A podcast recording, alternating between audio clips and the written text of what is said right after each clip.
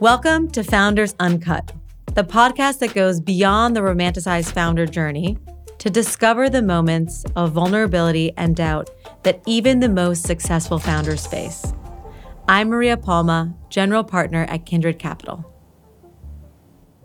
Here with me today is Tom Blomfield, founder and former CEO of Monzo and co founder of GoCardless.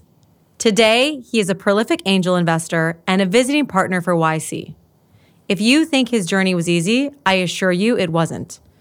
The startup journey is never the straightforward, easy path it appears to be from the outside. So let's dig a little deeper and uncover the real story on Founders Uncut. From 2015 to 2020, Tom grew Monzo from zero to over 2,000 employees and was one of the youngest CEOs of a UK regulated bank ever. He raised over $500 million on that journey, and their product improved banking for over 5 million users. From the outside, it probably seems that Tom was living the founder dream life. But the reality was, toward the end of Tom's time at Monzo, the emotional journey of being a founder was taking its toll. He was under a lot of pressure with many sleepless nights and was not sure he wanted to continue the journey. Yeah, so this was probably the last year or two at Monzo. Um, and I definitely like struggled with sort of anxiety um, throughout the sort of my time at Monzo, probably. Sort of like um, lost sleep here and there. But towards the last year or two, that like sleep loss became more and more recurrent. Like I'd either struggle to get sleep or wake up at sort of four in the morning and not be able to get back to sleep, and sort of have these kind of. Um, I re- uh, read the chimp paradox recently. Sort of have these, you know, like the monkey brain thoughts, like almost irrational, like worries mm-hmm. going through your head. That in the cold light of day, you look at it, you sort of think about the problem, going like, yes, it's a problem. I think I can fix it. Like put it to one side, but that at night, that kind of conscious part of your brain that controls it is sort of asleep, and the kind of subconscious part goes wild and you know starts telling you everything bad's going to happen. Um, and as the pressures added up, whether that's regulation or press or customers coming to the office with acid or you know, fundraising problems, or then COVID hit and we mm-hmm. very sadly had to lay off um, a, a, few hundred of our, our staff. Um, Didn't someone also pull a hundred million term sheet on you or something? Day yep, off? Yep, yep, yep. That happened. So COVID hit, and yeah, about a hundred million pound of funding that should have come in on Monday got pulled the Friday before because of because London went into lockdown. So all of those things, like on their own, are like pretty bad, but combined, you know, like plus I have security because people are threatening to come to my house and murder me. It's like the combination of all of those things is like this is quite stressful now. Yeah. And um, for me, what that felt like basically was um, an inability to like engage with the next problem that came along because like my emotional my emotional reserves were at zero. Because I'd been like battered from all sides and I was like doing my best to keep my head above the water. And there was no one to unload the weight onto. Like all of my senior team were, were taking a ton of pressure at the same time and had their own struggles too. Um, and so I was just like, I, you know, my head was like dipping below the water, and, and so another problem comes along, however minor it is, mm. and I felt like I just don't have the emotional capacity to deal with this problem because like it's going to push me underwater. And so I'm just going to put it off. Mm. And it's a weird feeling because it's not very logical. And I, I know this because I've had it, I had it a, sort of a year or two earlier in the middle of a fundraising round. Mm. I found fundraising very, very stressful. Like it is a life or death moment for the company normally. Like you don't raise the money, you, you're going to go bankrupt. Mm-hmm. Um, and so thing, you know, HR issues came up during this fundraising process. It was like, I just, I just don't want to deal with this. And it's what's weird is the funding gets signed and the money gets wired, hits the bank account, and then literally the next day you look at the problem and go, oh, the, the solution is so easy, like so obvious, just like do this, this, and this, gone. It's like, how is that any different from 48 hours ago? Like, nothing, like my brain hasn't changed in a way, but I yeah. suddenly have like additional like emotional capacity to engage with this problem and deal with it.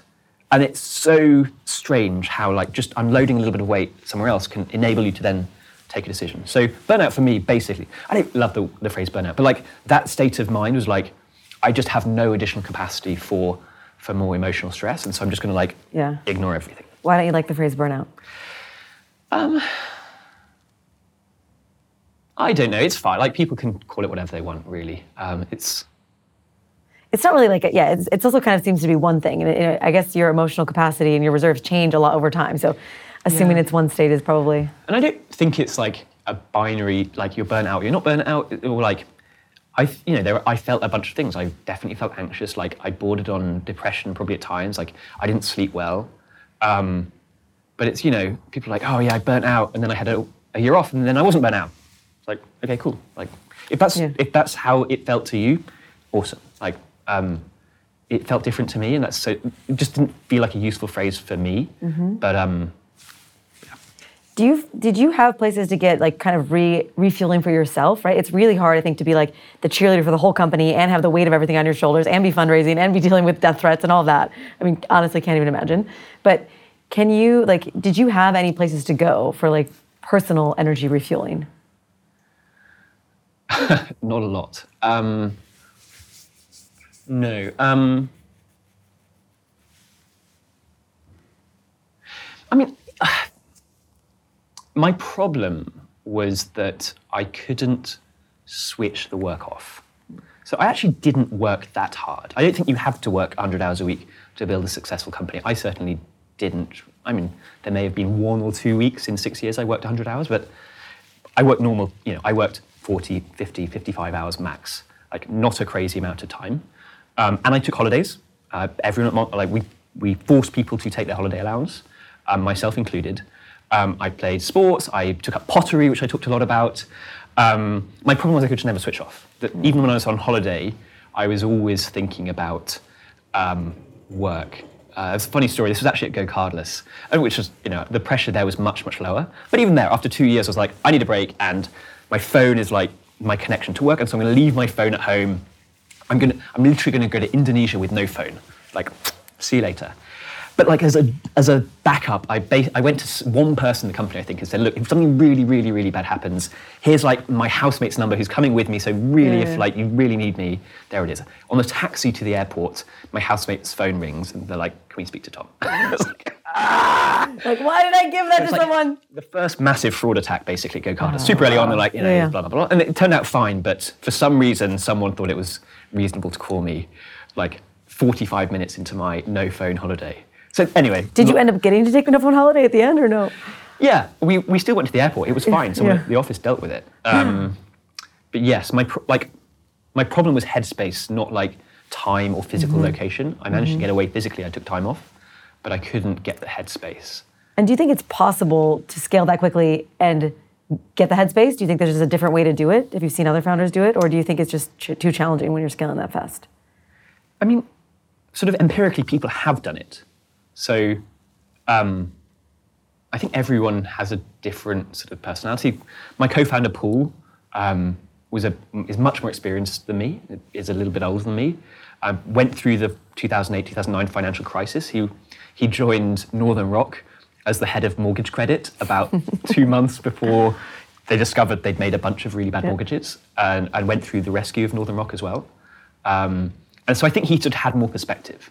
You know, he'd been through ups and downs and, and temperamentally was much more balanced as well. So he's a really good sort of mentor for me. He was someone I went to, you know, when I was really high, he'd be, you know, he'd pull me down a bit. When I was really low, he'd kind of pull me up. He, he kind of equalized. So yes, I do think temperamentally people are different and empirically other founders have faced a lot more stress and scaled through that. So yeah, I think everyone's different. I, for me, I, I do think like, are there things I could have done differently that would have enabled me to scale through that? Um, and the thing I come back to, I think, is paying high salaries and bringing in um, uh, senior talent earlier. Do you think if you had done that, um, you might still be running the company? Uh, yes, maybe. I'm not sure I'd be. I think, but I. Yeah, I'm not sure I'd be sort of 10 out of 10 happy. I think I'd have been surviving and running the company. Honestly, I'm. I'm dramatically happier now than I was two years ago. I'm incredibly proud of, of what we built and the team there who are running it. They're doing a fabulous job. I think it'll be a very, very successful company. But I was not fabulously happy, um, especially towards the end. Yeah. Back us up for a second on the Monzo journey. I think that it's hard. I've certainly never been a CEO of a company scaling that quickly, and I think many people will have not had that experience. Like, what does the day to day look like? Can you tell us some of the like pressures or tough challenges or tough moments? Like, just give us some insights, maybe some specific examples of like what are the challenges? What does it look like as a CEO? it really varies uh, according to the stage. And that's one of the exciting and challenging things that you're a CEO of a 20 person company versus a 200 versus almost 2,000 when I left. It just really, really varies. And so in the early days, it was, I think we got our banking license when I was 29 or 30 or something.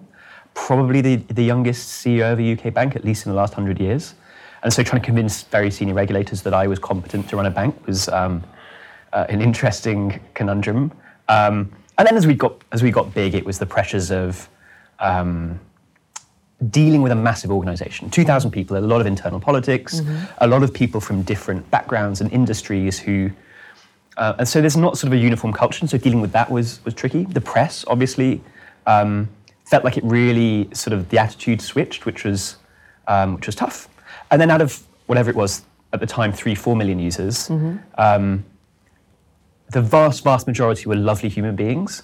But if you have one in a million who's a psychopath, uh, that's still like three or four psychopaths you've got to deal with. Yeah. Um, and so there are times when we'd have security firms, there'd be you know people threatening to bring weapons or acid to the office. Like there were Facebook groups who were sharing my home address, things like that. That would just um, uh, each one on their own, I think, uh, would be um, tough, but but probably manageable. They sort of mount up and mount up and mount up, and Yeah. yeah, by the end, I've spoken about this before. It's by the end, like the culmination of all of those things was more than I could handle at the time. Yeah. And you, you said you slept with a red phone by your bed. Can you explain what that is and why and what kind of calls someone gets on the red phone? Um, a red phone sounds way more glamorous than it was. It's like, uh, I think, I'm not sure if we planned it or not. It was basically like a pink Nokia, like those old 3310s. So, why did this happen? So, um, when a bank, when any company really like has a catastrophic problem, like Facebook the other day, at some point, like the CEO gets a phone call, right? Like at some point, it's a big enough problem that the CEO gets woken up in order to talk to the board or investors or regulators or whatever it is, or, the press perhaps.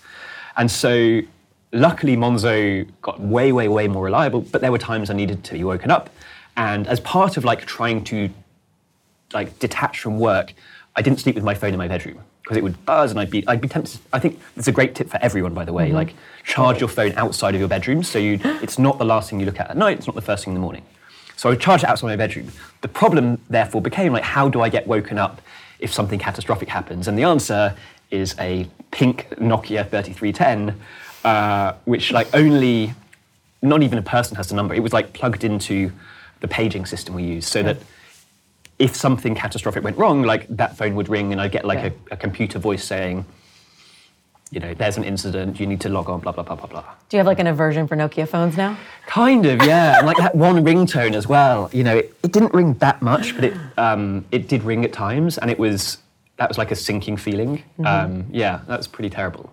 So you talked about the kind of scaling, right? Different to run a 200 person organization than a 2,000 person. Yeah. Um, and I think we have a shared philosophy that values are not what you put on the wall of your company. I think a lot of founders talk about values and they set values and they set them with their early team, but then implementing those values and making sure the behaviors of the company actually align with those values is actually much more challenging. Yeah. Can you give some examples of maybe where you encouraged or discouraged certain behaviors aligned with your values um, to try to enable those values across a huge organization? Yeah. Um, yeah. And I think basically values and culture is like the way people behave when you're not in the room, like the way they make decisions when there's no one watching them. Um, and so for us, some really important things were um, transparency and customer centricity. So, and everyone says customer centricity, right? Let's, so let's start with transparency because I think it's a little bit less common. So from the very start, we made everything of that, really everything. Not salaries. That was one thing we debated on and off, and we never made those pub- internally public. But things like board meetings, uh, all the agenda, all the minutes. Um, whenever we were having conversation with VCs about raising money, we would we'd make that transparent internally. Like I would stand up in front of the company and tell them how the conversations are going. Occasionally, we would invite VCs into our all hands meetings, and they'd sort of sit quietly at the back and we'd announce like to the company that we were in talks with VCs, and these VCs are like, you know, what the hell are you doing? Like, Yeah. why are you telling Yeah. me like this is going to leak? And it didn't. For five years, we were able to basically give the entire company all the details of prospective funding rounds, like term sheets, everything. And for the first five years or so, nothing leaked, and it was amazing. I'm, again, five years in, you're 2,000 people. Yep. one in 2,000 people decide it's, it's cool to start leaking to TechCrunch, Yep. and sadly that kills, kills transparency. But um, certainly for the first five years, it was an, an amazing kind of open culture where really everyone could get access to everything. Yeah. That's amazing. I feel like makes it a good place to work. Yeah, but I mean, there are downsides which we didn't expect. It Okay. becomes a little bit like um, drinking from a like a fire hose. Mm. There's just so you know so much information being created every day that if you are if you feel like it's your job to uh, uh, absorb it all, like that's a full time job in its own. Mm-hmm. And so you you sort of need two things. One is as a like a, a member of the company, as an employee, like to trust that you are being like I'll go the other way around.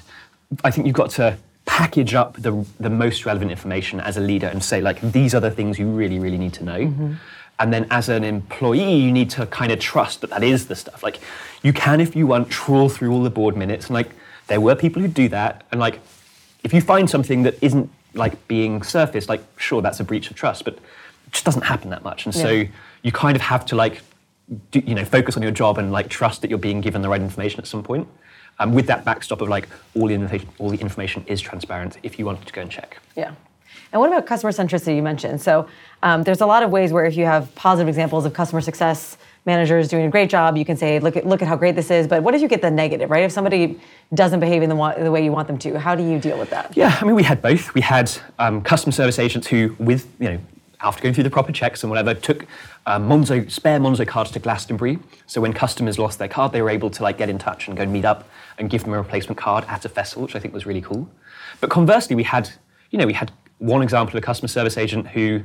Um, for whatever reason, and like despite a lot of training, decided it would be appropriate to basically start making disparaging remarks about customers and like ca- calling people over and, and um, sort of sharing information inter- not externally but internally with other customer service agents in a way that like was not appropriate and was being like pretty disrespectful and rude to customers. It wasn't. It was never leaked outside the company, but even that was just like so obviously wrong that um, I mean that person was was dismissed, and it was just like so agree.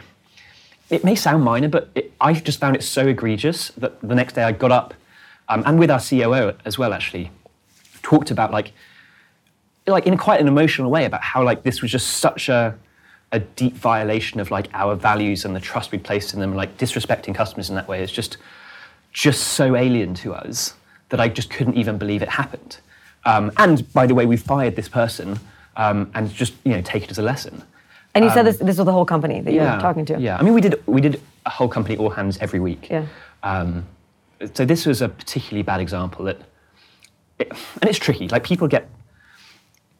I think there's a broader topic of like how we talked about this the, uh, uh, previously. How when someone's not performing and you sort of let them go, you you sort of want to um, respect that person as an in- individual and not damage their career chances, but also sort of let other people know that like this wasn't uh, like the performance we expect. But as long as it's not egregiously bad behavior, you don't want to humiliate that person in public. For sure. But at the point where it is egregious behavior, it's Yeah. sort of like I don't know what the right metaphor is, but like make an example of sort of like this is just so bad it will not be tolerated. Yeah, the funny thing too about that type of situation is the other people were seeing this, right? So like in some ways if you don't address it, the rest of the employees who are exhibiting the behavior you want are like, why isn't this being dealt with and why isn't this being addressed? Like it's not like you're the only one seeing this. So um, you mentioned about kind of being emotional when you were talking to the, the company there. You know, how do you think about kind of showing emotions and vulnerability and leadership? I think some people are a bit nervous to do that. Yeah, I think that um, showing vulnerability is like the the quickest way to establish relationships with human beings, basically. Um, to show that you are human and you have um, that you're not like robotic, you're not perfect. To show to show your screw ups and to show just like to show the emotion. Um, and yeah, I think it because you're tempted to put especially founders on pedestals and think, you know, perhaps founders put themselves on pedestals sometimes and think they're kind of superhuman. And they're clearly not. And they're clearly making mistakes. So I think showing that vulnerability allows people to establish a much more human connection. And to, you know, if you if you are emotional about something, to show that emotion in a way that's that is authentic to you and, and human and relatable. Because I think it it inspires this kind of followership in a way. Um, and so there were times when I'd like I don't know. There were times I would like not like openly weep, I guess that is not the right phrase, but certainly sort of there are subjects that even say I can't really talk about without choking up, mm-hmm. and my eyes sort of you know get a bit watery, and I'm like, I'm just gonna have to pause for a second, and people sort of like. It's a weird feeling because I know if I keep going, I'm going to mm-hmm. basically burst into tears, mm-hmm. and that is not a nice feeling. But also, when people see that, it's like, oh shit, like this is real. Like this is actually human. Like Yeah. there's something happening there. Yeah, you're being genuine. Yeah. Yeah. I think that that's really good advice, and I wish a lot of more leaders would be doing that than than probably they are, honestly. Um, as you talk about the leadership, and you have this philosophy that leadership is different than management. Can you tell us what you mean by that? maybe I'm just trying to make an excuse for being a bad manager. Um, I think they are different, and I think you do want both. But if you could only have one in your founder, I think you want leadership and not great management. Um, but you want both, right? Really do you want both. And the company probably needs both, right? Yeah, for sure. And, and perhaps you can find them in different people. So for me, I think leadership is about setting a direction and a vision and a mission, a set of values, and like being an example um, and inspiring people um, to do things they, they never thought were possible. And that for me is leadership. Management, I think, is much more about, and it, leadership is often a sort of one to many relationship. Um, and there are loads and loads of different styles of leadership. It doesn't always have to be chest beating, sort of charging from the front, but, but I think it is about um, setting a vision and a mission and inspiring people.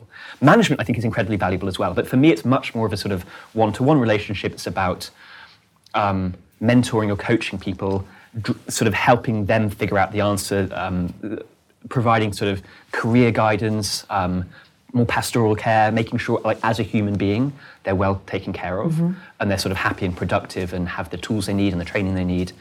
Um, and that is a, an amazing, amazing skill. And there are, I work with um, people at Monzo who were great managers, um, and who didn't feel the sort of that they were yet great leaders. So I, I think you can have one or the other, and I think you can work on, Yeah. on both. I certainly, I took, I did a lot of training to work on my management. Yeah, I was going to say, do you think, would you consider yourself a good leader or a good manager? Or, I started out as a poor manager. I think I'm at like mediocre manager now. I've, I've improved. I'm not the best. Um, but like smoothing off those like um, sharper edges, I think is important. And I think I'm a better leader than I am a manager for sure. I'm not, I'm not sure I'm a great leader yet, but, um, but I think I found that I'm able to stand up in front of a thousand people and talk in a way that energizes and kind of inspires, I think. yeah. No, I think that's that's great, and I think you need that for an organization. I, I like also this kind of one to one versus one to many. I think it is important in some ways to separate those two because they are slightly different in skill sets. Um, you kind of have talked publicly about you wish you brought on a senior leadership team more earlier in the journey, but also you were scaling faster than a lot of companies scale. Like, when is it too early to bring on a really great senior leadership team, and when should you like when was it too late? Yeah, um, that it's a it's a great question, and um, we were talking last week about this, and it's it's really interesting because I sort of I said a bunch of stuff like when you're scaling really fast, like um, you you sort of realize you've got a gap, and that by the time you filled that gap, you've scaled way beyond the capability of the person you brought in to fill the gap, and it's sort of um, this perpetual catching up, and so you sort of have to hire ahead. But the crucial like caveat was at the start, which is like when you are scaling and when you have product market fit and c- in this kind of hyper growth phase, you know, when you're going from a million customers to four million customers mm-hmm. in one year. That's that's the kind of scaling I mean. Then you need to like think a year or two ahead and try and like get two leagues up of, of sort of caliber rather than just like, you know, one step ahead. When you are 15 people or something and you've just raised your seed round and maybe have product market fit, maybe you don't, like absolutely do not hire senior leadership. It's like the worst mistake you can possibly make. Okay. So that's the kind of the caveat, really. You should just, at the earliest stage, I would just go and hire the absolute smartest, most productive people you have met, either from like college or school or uh, your first workplace or whatever it is. Just like hands-on people who will get stuff done, um, because that's all that really matters. Um, uh, and sort of delay the sort of senior leadership, C-level titles until you're maybe 150 people. Got it. well, how do you know when you're scaling? Because there's examples like Tristan, um, who was a customer success manager and then became your VP of marketing, like who really scaled with you and Yeah. developed with you on the journey. And there's probably people who weren't growing at the rate that the company needed at the time. Like, how do you know who's growing with you internally? Like, what does that look like? How do you know they're the right talent? And then versus bringing in people externally. with someone like Tristan, or there are other examples like uh, Natasha, who joined very, very early and was um, ended up running financial crime for us. Um, a bunch of other people sort of in, in that mold. Uh, Dimitri is another one. Um, Hugo in design. Um, they start out as individual contributors, basically, and they do a really, really good job. And then you sort of give them a bigger challenge, and they come back a week, a month later, and say, I did that thing, and it turned out well. And by the way, I found, I found all these other problems along the way, and don't worry about them, I fixed them too. And that's sort of like taking on additional work without coming and saying, this is my job, or like, it's not my job, I'm not going to do it. Just sort of everything they touch kind of just goes better than if they hadn't been there. Mm-hmm. And you give them more and more responsibility. For a lot of them, it's like then taking that leap from individual contributor to kind of to manager, basically to leader, mm-hmm. and then how they then sort of delegate and work through others. And that's for, for all four of those people, that like took some time, but they all managed it in a really great way. Because there's, all, there's always more work than there are people in a startup, almost by definition. At some point, you give them too much work, and you can see them kind of their head is like dipping beneath the water, and you've got to take a little bit of weight off actually to allow them just to kind of surface to an, another three or six months to kind of develop into their role, and then you can load a bit more. And that again, that happened with all of them. That you would they'd grow a really, really big team and maybe just be a little bit underwater. So helping them take a little bit of weight off for yeah. a moment, I think is really, really valuable. So that's a kind of the success case. And at least three of those four are running their own companies now. Um, Dimitri hopefully is still very happy at Monzo. Stay at Monzo, Dimitri. Um, uh, so that's a success case. And the, the, kind of failure case is not necessarily that they. These, these aren't like stupid people. These aren't incapable people. These are probably like people whose skills at that time weren't suited to what Monzo needed. Mm-hmm. I mean, some were, some were incapable, right? Like the small minority, like, let's be clear, there were some incapable people, but the vast majority were, were absolutely well meaning, were really smart, worked really, really hard, and just weren't like the fit for what we needed right then.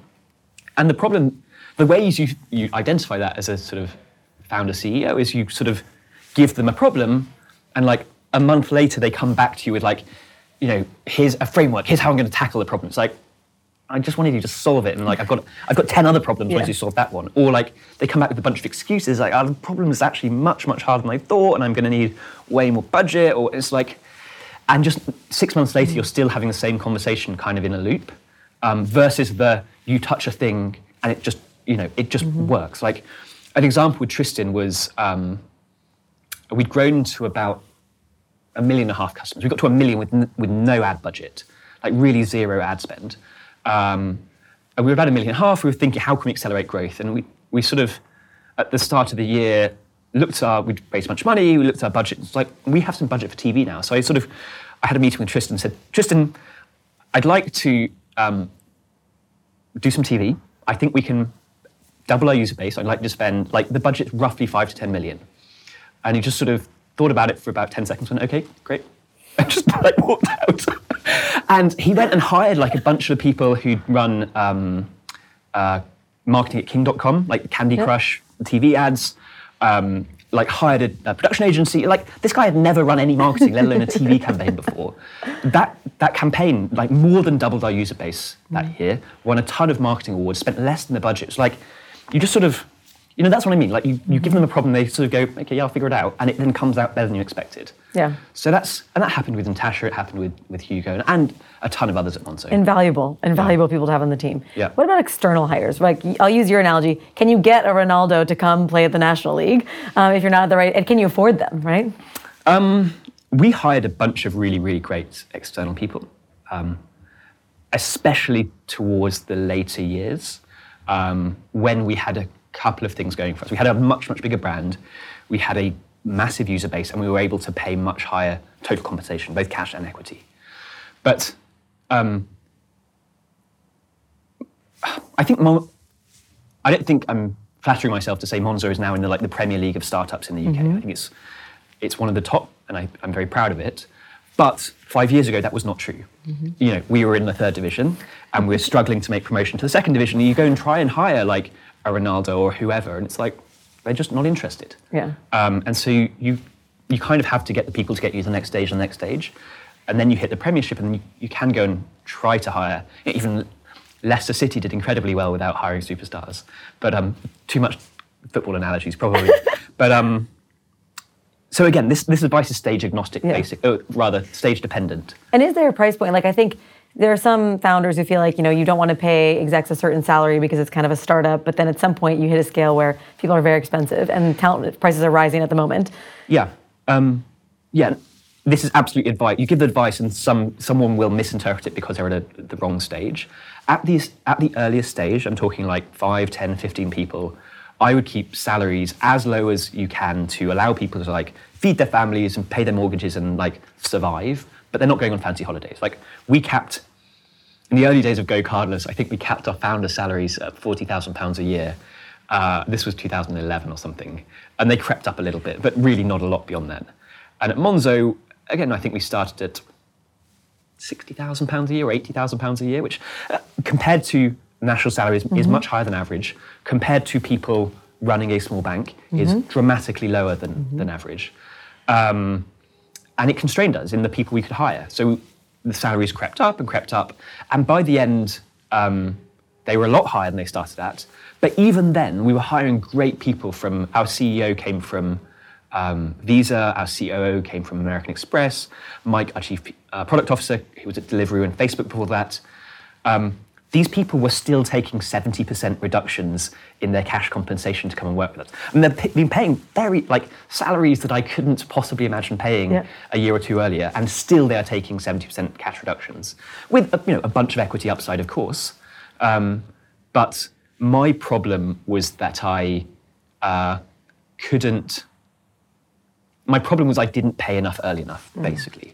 Once we had the funding, I was probably a little too tight on the purse strings and that stopped us getting the, the sort of the talent we really, really needed early enough, probably. One thing you've said about fundraising that I think often gets missed is like you kind of self-select VCs who believe in the way you run the company and believe in you and have conviction, which is great. Yeah. Um, and I think that's an important match to make. But then as you scale, kind of like what, what gets you here doesn't get you there. Like yeah. you might need kind of dissenting voices in the room. How do you find those voices and make sure they're on the table as well? I don't know, and I didn't manage to. Um, and so we, you know, we grew really fast, and we we we grew really fast. and we had um, okay revenue, and we knew we needed to work more on revenue per user. But the, as you say, like the VCs who invested were really impressed with our growth and sort of happy with the, the lower revenue the competitors. I think, and so yeah, they became almost cheerleaders for that approach. I wish, and there were there were other VCs who were like, look, we're not investing, and here's why, and we think you should really, really double down on driving revenue per user. And look, it's not like we were sitting there in you know Monzo HQ and be like revenue doesn't matter, like whatever, raise more VC money. That's absolutely not the case. We worked really, really hard on it, and I think the things they're doing now, are, are, um, the new lending products will drive a lot more revenue per customer. I think we executed poorly on on revenue at times. Um, it was a focus, but what we could have done differently is, um, it's what I advise founders, founders now is like find the smartest investor who said no, and try like really internalize try to kind of get over the emotional like reaction to them saying no and really, really try to think through why they said no and how they could be right. And then if you can just try and get that critique like every six months mm. and really, really think hard about how they might be wrong and how you might be right. You know, 10 years in the future looking back, going, I, I wish I'd, I paid more attention to that person. Yeah. Um, I think that's great. I think one of the hardest, some of the best founders I've seen, they, they get feedback from lots of different sources, but they know who to listen to. And how do you think about it? Like, how do you know when to take feedback or really internalize it and not take it personally, but like take it for what it's worth versus when to kind of follow your gut and say, nope, this is totally wrong? Yeah, it's tricky because, I mean, during fundraising, um, even if you do really well, like 90% of VCs will tell you you're an idiot, and some will do so politely, and some will do so less polite ways. And like the reasons they give you are just like bogus sometimes. Like I had a really really bad meeting with a top a top London VC, like well, top three, right?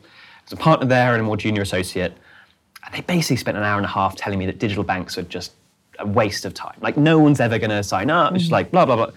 I was like, what, what have you ever run? Like in your lives, what have you ever run? Mm-hmm. Um, and it was just like really, really dispiriting. And they were just wrong, right? Like yeah. it turns out people will sign up for digital banks, yep. and they will put their salary in, and eventually they will make money as well. Um, but their, their whole point actually was just like, no one's going to sign up. Um, empirically untrue.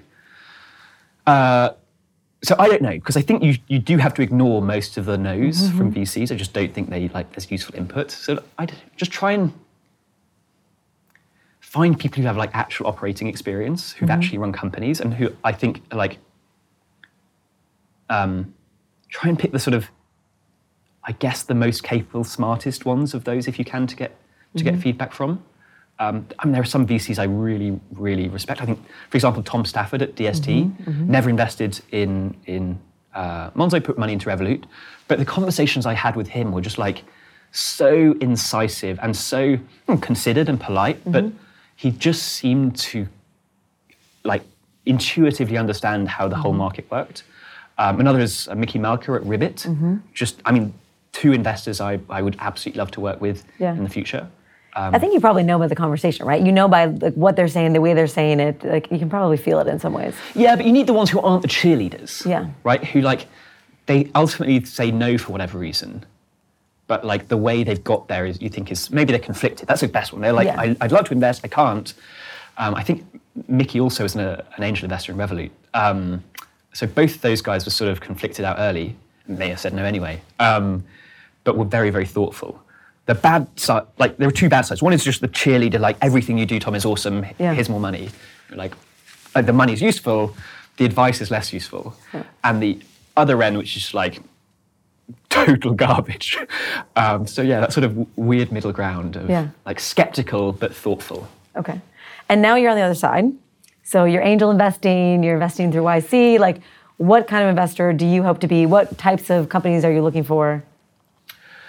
Um, I don't know yet. I'm figuring it out. I've only been doing this six or seven months, so I am a newbie. And I think it, and the, the cliche is it takes you five or 10 years to figure out if you're any good at this, this stuff. Um, and it's interesting.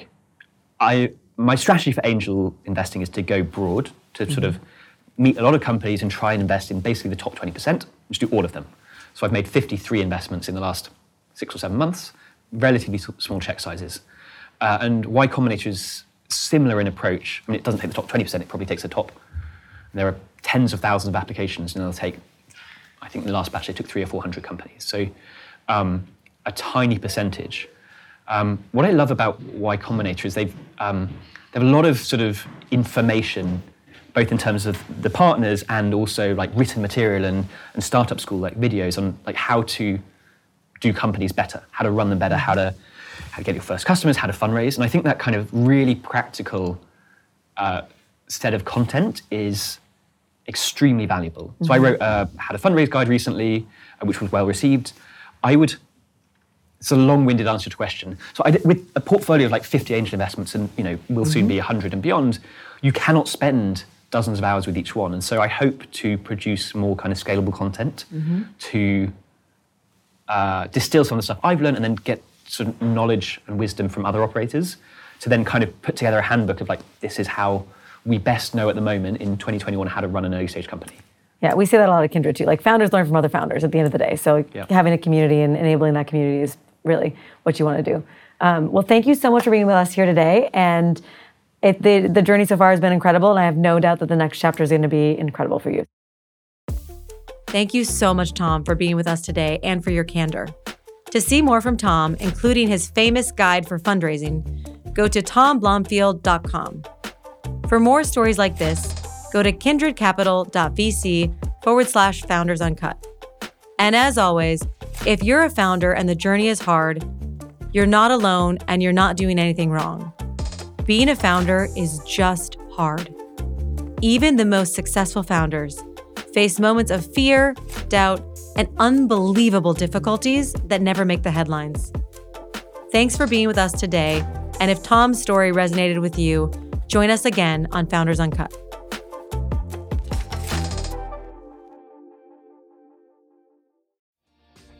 Hi, my name is Kaye Adams, and to be honest, I'm not so good with the aging process, so I enlisted my old chum, the filter free Cara McKenzie, to advise. Could you imagine being a porn star? The room would need to be really hot for me to strip off. To be honest, she's not much help, but she is rather amusing. And along with some great guests Jo Brand, Andi Oliver, Anton Du Beke, Ruth Langsford, and Craig Revel Horwood, darling, we are learning how to be 60. Listen wherever you get your podcasts.